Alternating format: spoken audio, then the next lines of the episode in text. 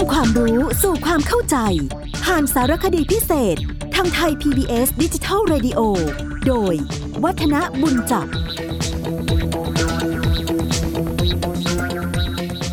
สวัสดีครับท่านผู้ฟังครับ เราได้พูดถึงเรื่องราวเกี่ยวกับประเพณีการทำบุญเลี้ยงพระมาอย่างต่อเนื่อง ตั้งแต่เรื่องราวเกี่ยวกับการบอกกล่าวงานการนิมนต์พระ แล้วก็วิธีการชั้นต้นๆที่ควรจะรู้นะครับ ตั้งแต่การกำหนดเลิกมาเลย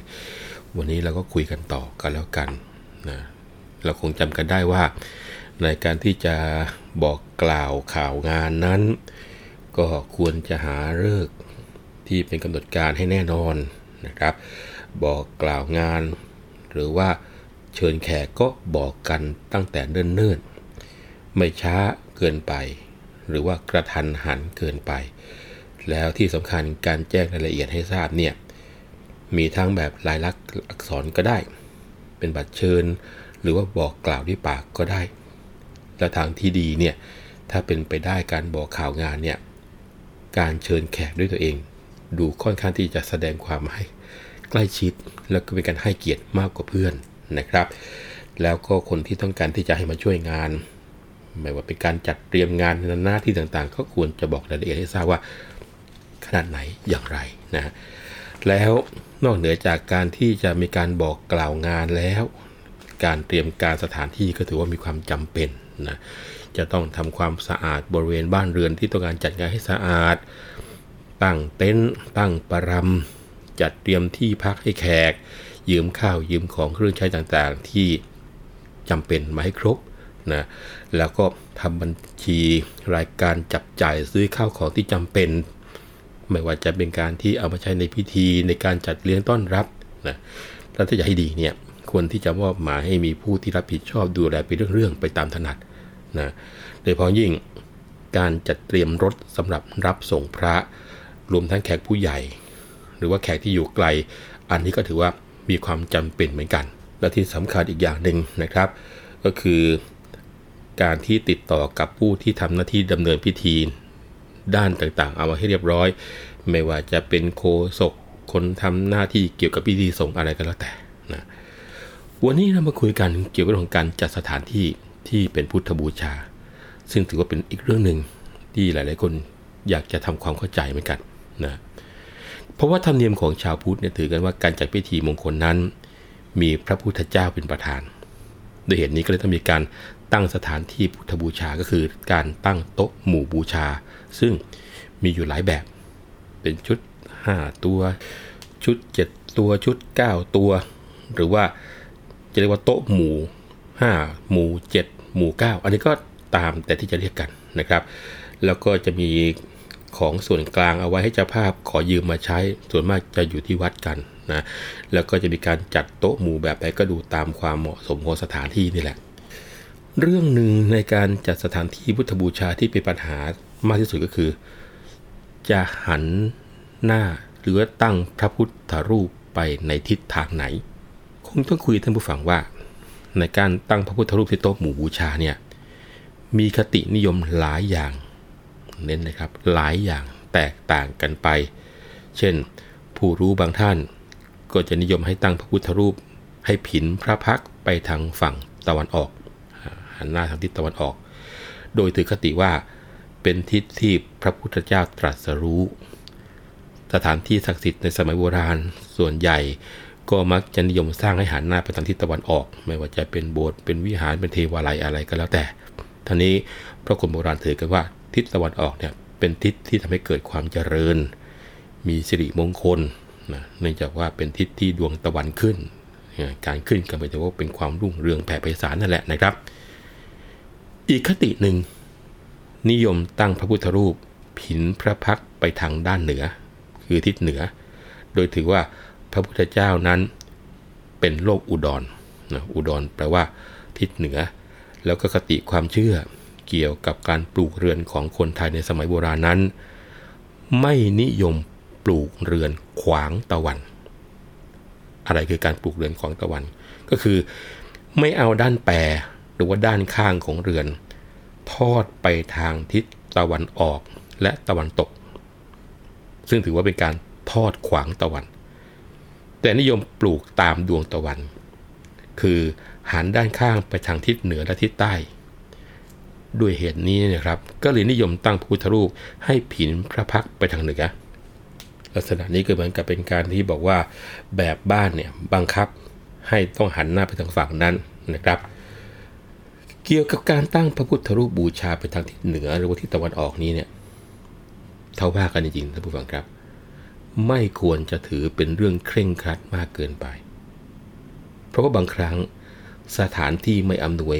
เขาก็จะอนุโลมให้ตั้งผินพระพักไปทางทิศอื่นๆก็ได้ แต่ที่สำคัญคือ ต้องจัดให้พระพุทธรูป ซึ่งถือเป็นองค์ประธานเนี่ยผินพระพักไปทางเดียวกับพระสงฆ์ หรือหากว่าไม่สามารถทำได้ เพราะว่าสถานที่บังคับหรือว่าเหตุใดก็ตาม ก็สามารถจัดให้พุทธรูปนั้น ผินพระพักไปทางอื่นได้ คืออาจไม่ได้อยู่แถวเดียวกับพระสงฆ์แต่ว่ายังอยู่เป็นหัวแถว คือเป็นองค์ประธานนะครับ โดยทั่วไปในการจัดสถานที่ที่เป็นพุทธบูชา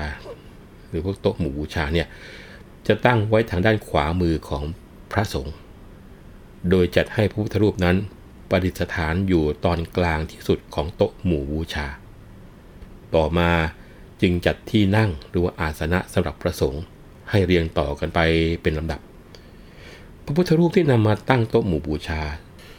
ส่วนใหญ่ก็จะใช่พระพุทธรูปที่อยู่ในบ้านของคนที่เป็นเจ้าภาพนั่นแหละ หากว่ามีหลายองค์ก็เลือกเอามาเพียงองค์ใดองค์หนึ่งพอ เพราะว่าพระทุกองค์ก็คือปฏิมาหรือว่า รูปเหมือนที่สร้างขึ้นแทนสมเด็จพระสัมมาสัมพุทธเจ้าเหมือนกันทั้งนั้นนะครับ นอกจากพระพุทธรูปแล้ว ที่โต๊ะหมู่บูชาก็ยังต้องประกอบด้วยเครื่องสักการะบูชา หลักๆก็มีอะไรบ้างล่ะมีกระถางปักทูบใบหนึ่งเชิงเทียนคู่หนึ่งแล้วก็แจกันดอกไม้คู่หนึ่งนี่คือหลักๆ นอกจากนี้ก็ควรจัดเตรียมสิ่งที่จะต้องใช้ประกอบอื่นๆ เช่นบาตรน้ำมนต์คนโทสำหรับกรวดน้ำ แล้วก็ผ่านสำหรับถวายของพระนะครับกระถาทูบนั้นควรจะใส่สายเอาไว้ด้วยให้เต็ม หรือว่าถ้าไม่เต็มก็พอสวยงาม หรือถ้าไม่มีทรายก็อาจจะใช้ข้าวสารแทนทรายก็ได้นะปักทูบหอมเอาไว้สักสามดอกสำหรับให้เจ้าภาพจุดเมื่อตอนที่จะเริ่มพิธี ส่วนเทียนจะใช้เทียนสีเหลืองหรือสีส้มนะขนาดพอเหมาะไม่ใหญ่ หรือว่าเล็กเกินไป เพราะว่าจะทำให้หักหรือว่าดับง่ายเมื่อมีลมพัดเข้ามา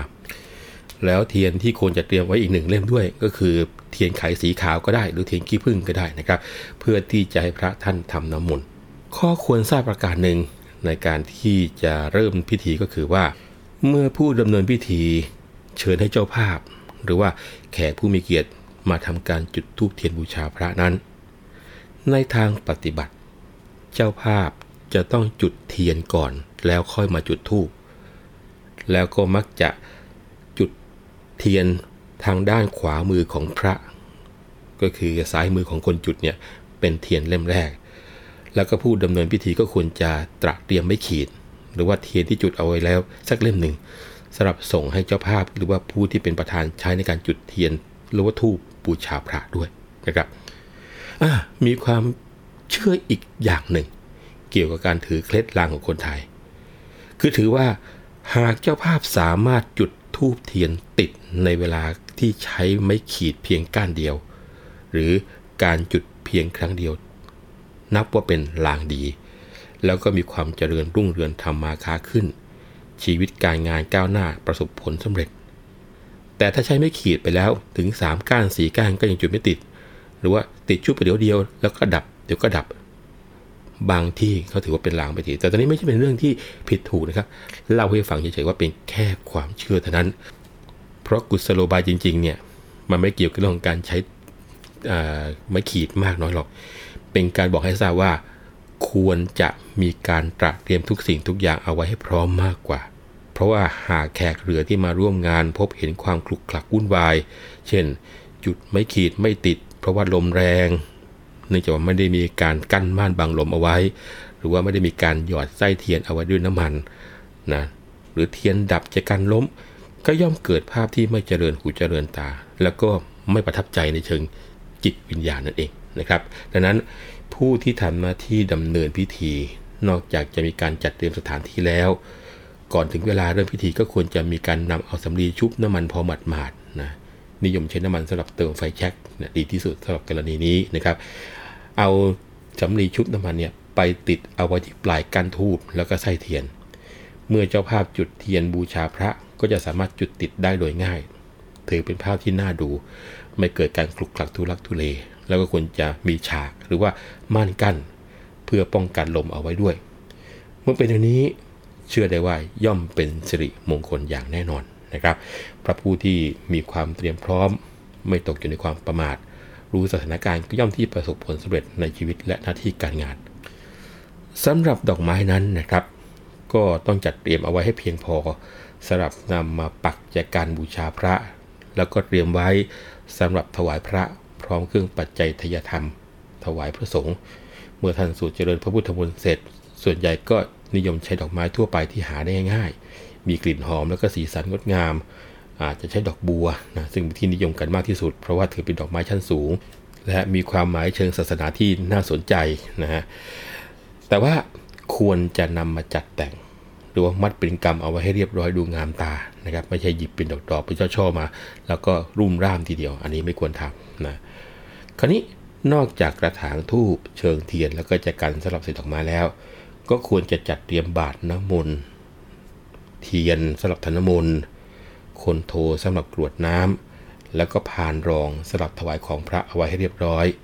แล้วก็จัดวางในสถานที่ซึ่งสามารถหยิบเอามาใช้งานได้อย่างสะดวกง่ายได้ด้วย ส่วนการจัดเตรียมอาสนะ หรือว่าที่นั่งของพระสงฆ์ซึ่งเจ้าภาพนิมนต์มาสวดเจริญพระพุทธมนต์ก็จะนิยมจัดเอาไว้ในที่สูงกว่าที่นั่งของคารวาสหรือผู้ที่จะมาฟังสวด โดยที่ให้พระสงฆ์ทุกรูปเนี่ยอยู่ทางด้านซ้ายของโต๊ะหมู่บูชาเรียงกันไปตามลำดับ โดยทั่วไปนะครับก็จะมีผ้าหรือว่าฉากกั้นอยู่ทางด้านหลัง จัดเป็นสัดเป็นส่วนแยกจากที่นั่งของคารวาสหากว่าไม่มีที่ซึ่งเป็นพื้นยกสูง หรือว่าโต๊ะเตียง จะใช้เสื่อปูกับพื้นก็ได้นะครับ แต่ว่าหากอยู่ในเขตพื้นที่เดียวกัน หรือว่าต่อกันกับที่นั่งของคารวาสเวลาปูเสื่อเนี่ย จะต้องเอาชายเสือซึ่งจัดเป็นอาสนะที่นั่งของพระสงฆ์นั้น ปูทับชายเสือของที่นั่งคารวาส